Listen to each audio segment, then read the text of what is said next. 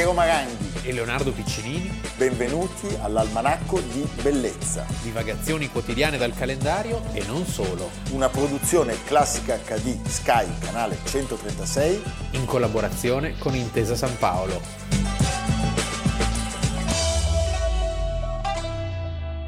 Almanacco di Bellezza, 30 novembre, siamo contenti. Che figlio che hai? Beh, è uscito il libro. Ah, ecco perché. È uscito il libro dell'Almanacco e quindi potete anche spegnere il televisore e correre in libreria. Sì.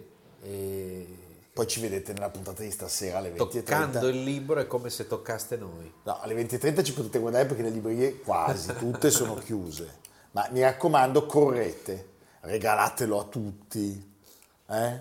Compratelo, poi ci fate quel che volete. Sì. È, è, la garanzia della nostra preservazione. Di sopravvivenza. La sopravvivenza. Per comprare de, del genere, de, del genere almanacchesco. Va bene. Allora, 30 novembre del 1900 versiamo sinceramente una lacrimuccia e anche due, perché a Parigi muore Oscar Wilde. E muore male. E muore malissimo, soli 46 anni, eh, le complicazioni che eh, lo portano via da questo mondo sono legate a un'otite, un'otite che ha un'origine di una brutalità e di una violenza spaventosa. Sì. Allora, la dipartita di questo straordinario autore irlandese è solo l'ultimo atto di una lunga agonia che era iniziata cinque anni prima con l'umiliante processo che poco dopo lo avrebbe condotto al carcere. E quello... Sono gli ultimi cinque anni che sono una sorta di lunga agonia, di viaggio... Eh, Nell'inferno. Sì, attraverso l'Europa, poi in realtà fa un sacco di cose in questi cinque anni. No, eh. va in Sud Italia, eh sì. viaggia, prende, disfa, briga, però è una, sempre... è una, storia e quando tu leggi la descrizione di quegli anni, quegli anni di carcere, l'inaudita violenza di quei bacchettoni vittoriani sì, degli inglesi ti fa molto arrabbiare. Infatti scrive giustamente eh, Corrado Augias, la società vittoriana adottò una doppia morale anche nei confronti dell'omosessualità, allora conosciuta in Europa come vizio inglese. sempre la tendenza prevalente era di ignorarla nelle persone dotate di prestigio, fascino, censo e di condannarla invece aspramente nei poveri, negli immigrati e negli anticonformisti. L'esempio più illustre è Oscar Wilde. Nel 1828 in Inghilterra era stata emanata una legge che prevedeva la pena di morte per chiunque si dimostrerà colpevole dell'abominevole delitto di sodomia, commesso sia con un esponente del genere umano sia con un animale. No, vabbè. minaccia in realtà più teorica che reale, dal momento che per la prova si chiedeva la presenza di uno o più testimoni, bastava quindi una certa cautela ad allontanare il cappio del boia. Allora ricordiamolo che cosa era successo. Uh, lui finisce in carcere e inizia questo questo inferno che avrebbe sgretolato sul piano fisico e anche su quello umano la sua, la sua persona. Poi lo rintontiscono perché gli davano, sai, nel carcere certo. davano ogni giorno del bromuro di potassio. E comunque, anche se eri tranquillissimo, te lo davano lo stesso, per cui diventavi una sorta di, di zombie quando uscivi. Lui quando esce nel 1897 è un uomo finito, trova tra l'altro solo due amici, la moglie cambia il cognome. Cambia il cognome, lui è l'ombra di se stesso, cioè pensate a quel raffinato dandy alto circa 1,90 m, sì. questa sua figura corpulenta, l'eleganza, l'andatura. Un uomo molto raffinato, fin dagli esordi, aveva studiato, pensa, il Rinascimento con John Ruskin. No, capisci? Sì, eh. sì, devo dire che è molto è molto opportuna come visione quella del film del 2018 di Happy Prince con Rup- di e con Rupert, Rupert Everett, Everett, che lo interpreta in modo straordinario. È un lungo cupio di solvi, anche un po' un omaggio a Luchino Visconti in questo, e mm, di quest'anima in pena. Bestiale. Che delitto, che delitto. La condanna è del 1895. Sì, una condanna peraltro che lui una condanna a due anni sì. per il reato appunto di sodomia. È una storia molto documentata. Ricordiamo che è lui che commette il passo falso, Sì. noi possiamo immaginare indotto da Bosi, che è una figura orrenda. Sì, Bosi era Alfred Douglas, classe 1870, quindi aveva 16 anni meno di lui. Eh, il padre era il marchese di Queensberry, una grande famiglia inglese. Il Drumlanrig Castle è un grande castello che ancora oggi appartiene alla stessa famiglia. Oscar Wilde è al colmo della sua fama perché siamo nel 1895, la condanna, nel 1891 il ritratto di Dorian Gray, nel 93 la Salomè, nello stesso 95 The Importance of Being Earnest.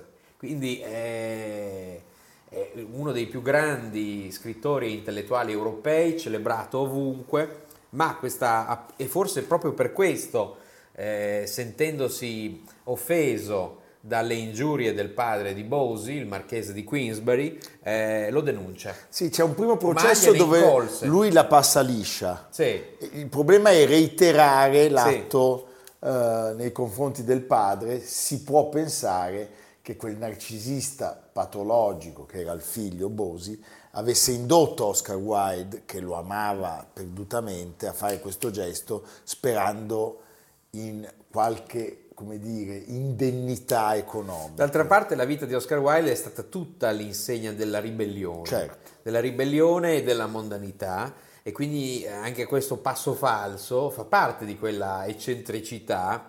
Eh, era un socialista tra l'altro, Oscar Wilde, eh, un po' anarchico, eh, un po' alla Veronelli come abbiamo raccontato ieri, era molto convinto del valore dell'individuo. Beh, certo. Siamo negli anni appunto dello Zarathustra di cui abbiamo parlato, no? dell'opera di E Nietzsche. mi piace che tu citi Zarathustra, l'opera di Nietzsche che viene musicata da Richard Strauss, perché Richard Strauss scrive questo grande capolavoro musicale, la Salome, Salome, che è anche il nome della villa, Villa Salome. Villa Salome.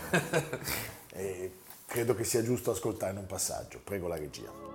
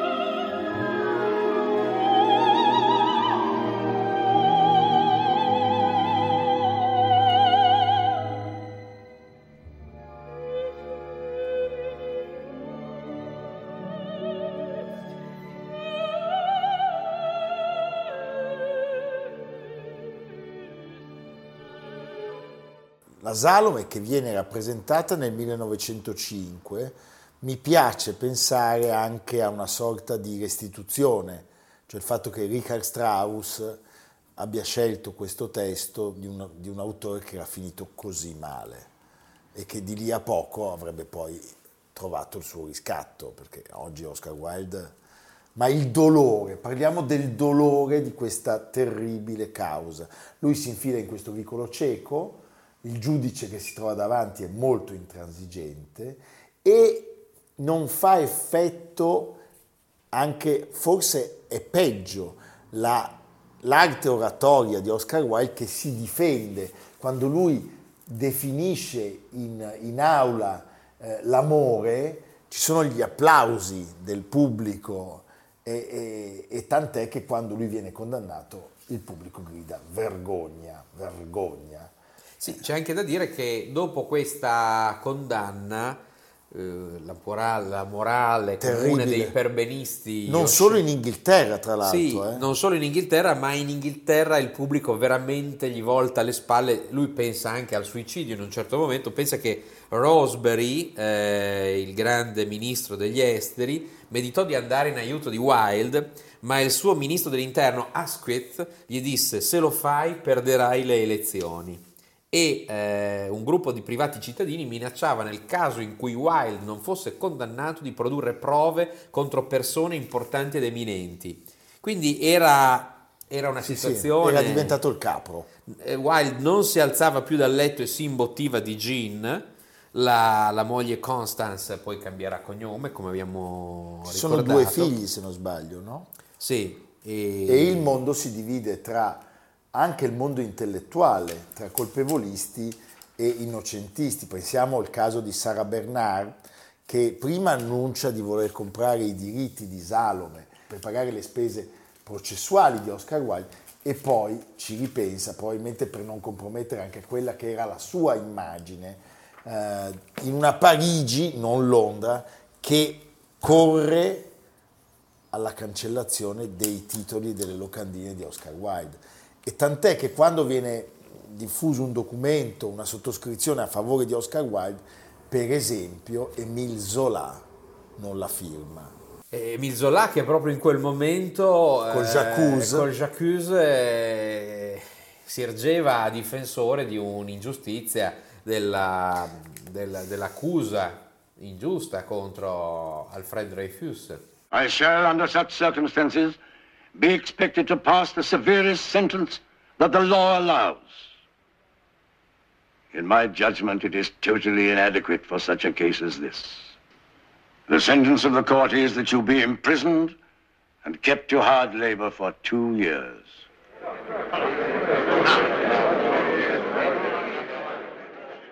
Allora, pensate alla figura di Oscar Wilde, alla delicata e possente figura di Oscar Wilde, pensate alla sensibilità di Oscar Wilde e poi pensate al carcere per Oscar Wilde. Siamo in un- Carcere duro. Siamo in un carcere a regime di lavori forzati massacranti, cibo scadente, il giaciglio privo di un materasso. Ogni giorno Oscar Wilde deve muovere un enorme mulino a ruota. Che come nel quadro di Van Gogh. Sì, ma ti viene in mente, sembra il supplizio di Tantalo. Sì. Cioè, per sei ore e le sue condizioni di salute precipitano nel giro di pochi mesi. Durante una celebrazione nella cappella, Wilde, che è sfinito dalla fame, collassa rovinosamente a terra e si perfora gravemente il timpano ed è questa lesione Sì. che anni dopo sarà la causa principale della sua morte. Se non bastasse Leonardo, lui non può scrivere e leggere all'inizio. Sì, una- Sai cosa può leggere? legge del contrappasso. Può leggere solo la Bibbia. Sì. Eh? Poi a un certo punto gli revocano il divieto eh, alla scrittura e lui si getta nel De Profundis, che per fortuna gli permettono di portare con sé dopo la scarcerazione che avviene nel 1897. Sì. Ma ormai questa è una storia destinata a terminare tragicamente. Lui inizia questo pellegrinaggio tragico, perché Eh. ovunque vada, si imbatti in alcuni inglesi, nel film si, è molto che interessante questo incontra film gli inglesi in Italia che lo, che lo, che lo cacciano, ma anche in Francia, cioè quindi dovunque è costretto ad andare via perché i clienti degli alberghi dicono o noi o lui, quindi solo nel sud Italia, che è una sorta di luogo ancora primigenio, eh, alle pendici del Vesuvio, affitta una casa, lo raggiunge Bosi, eh, però finiscono i soldi e quindi è costretto a- ad andare eh, a chiedere l'emosina. Cioè, è veramente una fine infame, per Infame. uno degli uomini più famosi del suo tempo. Certo, una fine infame. Mi fa pensare alla fine di Tchaikovsky, di cui abbiamo parlato poche settimane fa, che è, per quanto crudele, è una, è una cosa che si consuma, come dire, in un lasso di tempo assolutamente contenuto. La storia di, di Oscar Wilde è veramente una, una fine senza fine, un dolore inaudito. Lui che chiede l'elemosina in giro per... Di per- un mondo perbenista che non può ammettere in pubblico quello che si fa in privato, no? E quindi è qualcosa di incredibile agli occhi nostri. Tra l'altro nei suoi aforismi ce n'è uno che offre uno spunto sulla sua condizione finale. Lui dice c'è una sola classe dell'umanità che tiene al denaro molto più dei ricchi e sono i poveri. Il povero non può tenere ad altro. Questa è la miseria di essere povero.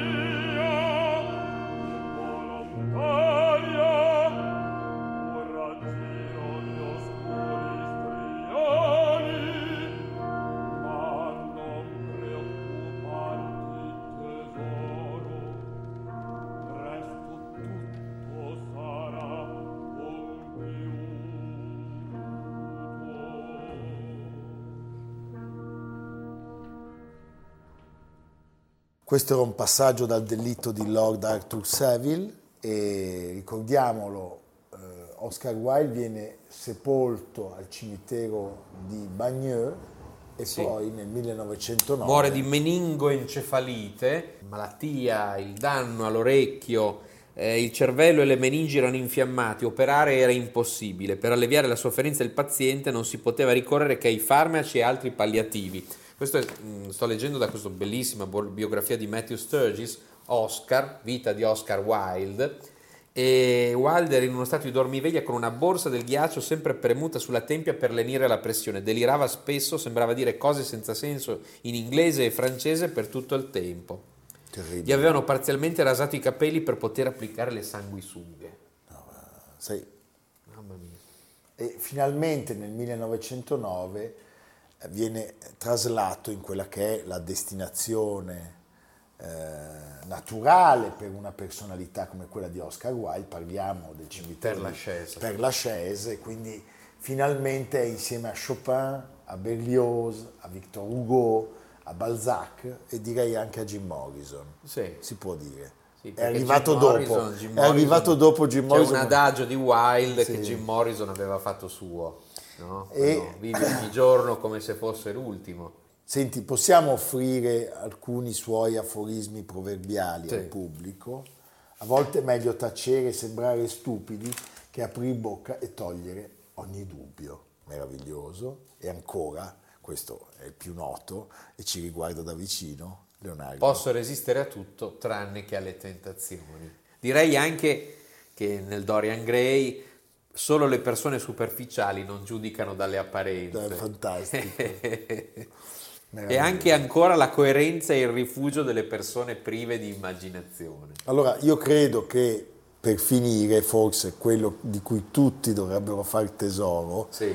È sogna come se dovessi vivere per sempre, vivi come se dovessi morire oggi. Oscar Wilde. Che grande. Che grande. A fra poco.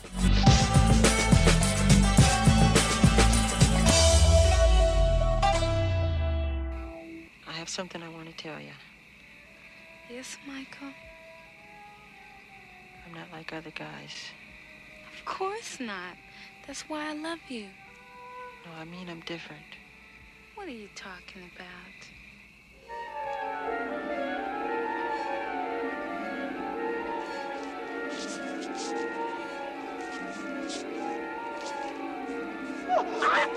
Are you all right? Get away! 30 novembre 1982 Thriller. siamo arrivati eh?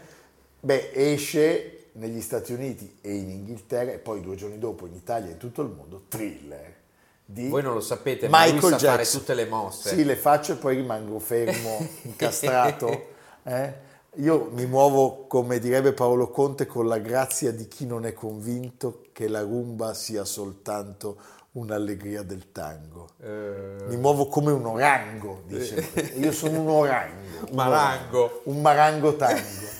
Allora, è difficile trovare una valutazione unanime di questa classifica, eh, cioè della classifica che parla dell'album più venduto, della storia, della musica. Beh, lui stesso, l'autore Michael Jackson, fu eletto uomo più famoso del mondo. Beh, Thriller è l'album più venduto della storia di sempre. Cioè 66 milioni di copie. 66 milioni di copie. Eh, Nel 1900 eh, che, beh, adesso vediamo. Eh, vediamo eh, Stai calmo. No, no, uh, nel 1982 Michael Jackson ha solo 24 anni, è già un veterano, lo sapete, perché fa e vende i dischi. Era nato da- nel 58. Sì, ma da quando ne aveva 11, prima con i fratelli, Sì, sì, i Jackson fenomeno, 5, un vero fenomeno. e poi da solista inizia a spopolare. Thriller è il secondo album che registra Thriller. con un altro genio della storia della musica, Quincy Eh, Jones. certo. Ricordiamolo, Quincy Jones è un produttore, compositore, un signore che ha studiato da Nadia Boulanger insieme a Astor Piazzolla, Daniel Barenboim, a Pierre Boulez. Sai quando è che Thriller eh, eh, arriva al massimo come vendite, brano più scaricato in un periodo specifico dell'anno? La zucca. Ah, beh, certo, è già, è già, è già. Halloween. Halloween, è beh, lì è il momento, È il momento perfetto. perfetto, sì, è vero. Allora, sono nove canzoni in tutto, di cui quattro scritte da Jackson, perfette per ogni segmento di mercato, cioè abbiamo un po' di soul, di funk, di disco, di rock, di pop, e poi ce ne sono altre che... e queste canzoni ad una ad una invadono il mondo intero. Viene costruito un fenomeno mediatico che fino ad allora non era mai stato raggiunto, perché parliamo della, eh, del supporto di MTV e quindi in quegli anni, 1983-84, pensate alla forza di questa, di questa È un pioniere del videoclip. Sì. È il primo vero videoclip della storia. Mi piace ricordare Sammy Davis Jr., Sì. cioè lui qui sembra Fred Astaire po- Sì, o, o- Gene Kelly portato Beh, è uno dei più grandi ballerini 80, della storia, lui, Però eh, a me piace sempre far riemergere i reietti, pensando alla fine che ha fatto Sammy Davis, che era un uomo stupendo, morto senza soldi, eh, pieno di debiti. Beh, ci sono delle cose di Michael Jackson che secondo me eh, sono debitrici nei confronti di alcuni passi. Possiamo dire che Michael Jackson rispetto a Oscar Wilde fa una fine simile? Anche se No, eh, hai perfettamente ragione. C'è una- come rovinare una carriera? No, c'è una differenza, che Oscar Wilde non ha, non ha una fatto vittima, niente di male. È una vittima del sistema. Su Michael Jackson pendono Eh no, una serie di interrogativi. Michael Jackson è il carnefice. Insomma, diciamo... cioè, Però rovina no, una carriera che fino allora Certo. era per giovani e vecchi e di tutte le età, cioè a chi non piace Michael Jackson? Sì, sì, sì. Assolutamente. E quello ha calato come una cortina di dannazione sulla sua attività. È impossibile non pensare a quello che è successo nel Ranch Neverland, pedofilia, Certo. no? Eh, Sono- le più turpi. le cose più turbi. Sono gli anni delle- anche delle grandi collaborazioni questi, perché ricordiamolo, il geniale chitarrista dei Van Allen che lavora, che suona eh, per Beat It, Edward Van Allen, Paul McCartney, un po' stanco però loro due lavorano insieme, sono cose molto importanti. Abbiamo parlato di Quincy Jones. Possiamo vedere ancora un pezzo del video realizzato da John Landis, giusto? Certo. It's close to midnight. Something evil's lurking in the dark. Under the moonlight, you see a sight that almost stops your heart.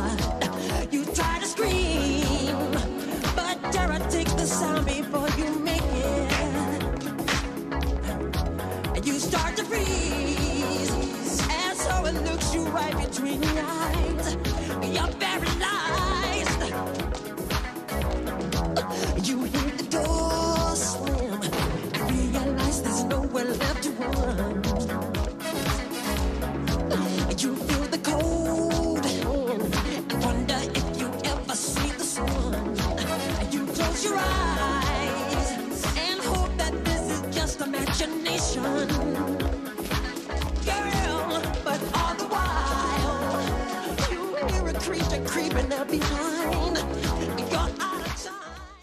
Allora, si parla di 13 minuti di storia e di zombie che ballano per un milione di dollari, cioè nessuno aveva mai fatto un video così lungo e così caro, però l'effetto è certamente un effetto Senza precedenti. senza precedenti. Lui è pazzesco, eh, il disco è meraviglioso. eh, poi cosa succede? Succede che diciamo, di strada se ne fa molta il finale, quello di Neverland, è un finale oscuro, Horror. è un po' horror, ecco, diciamolo. È horror anche nella sua fase bucolica, perché Neverland appena lo vedi è horror. Mm. Questa caramella in forma di casa. Poi questa cosa... O questa lui, casa in forma di caramella. lui- lui so che se- diventa bianco, pian piano. Beh sì, quello diciamo, sì, la chirurgia estetica non è il primo né l'ultimo, però eh, applicata con grande disinvoltura. eh. fa venire in mente la macchia umana di, Sì. di Roth, cioè, Sì, cose, sì. non so, vabbè. Però ecco, resta il fatto che quest'uomo è stato un musicista Indimenticabile. indimenticabile e che quel video è stata per tutti noi una rivoluzione. Cioè c'è un prima e un dopo thriller, questo è assodato. Prego la regia.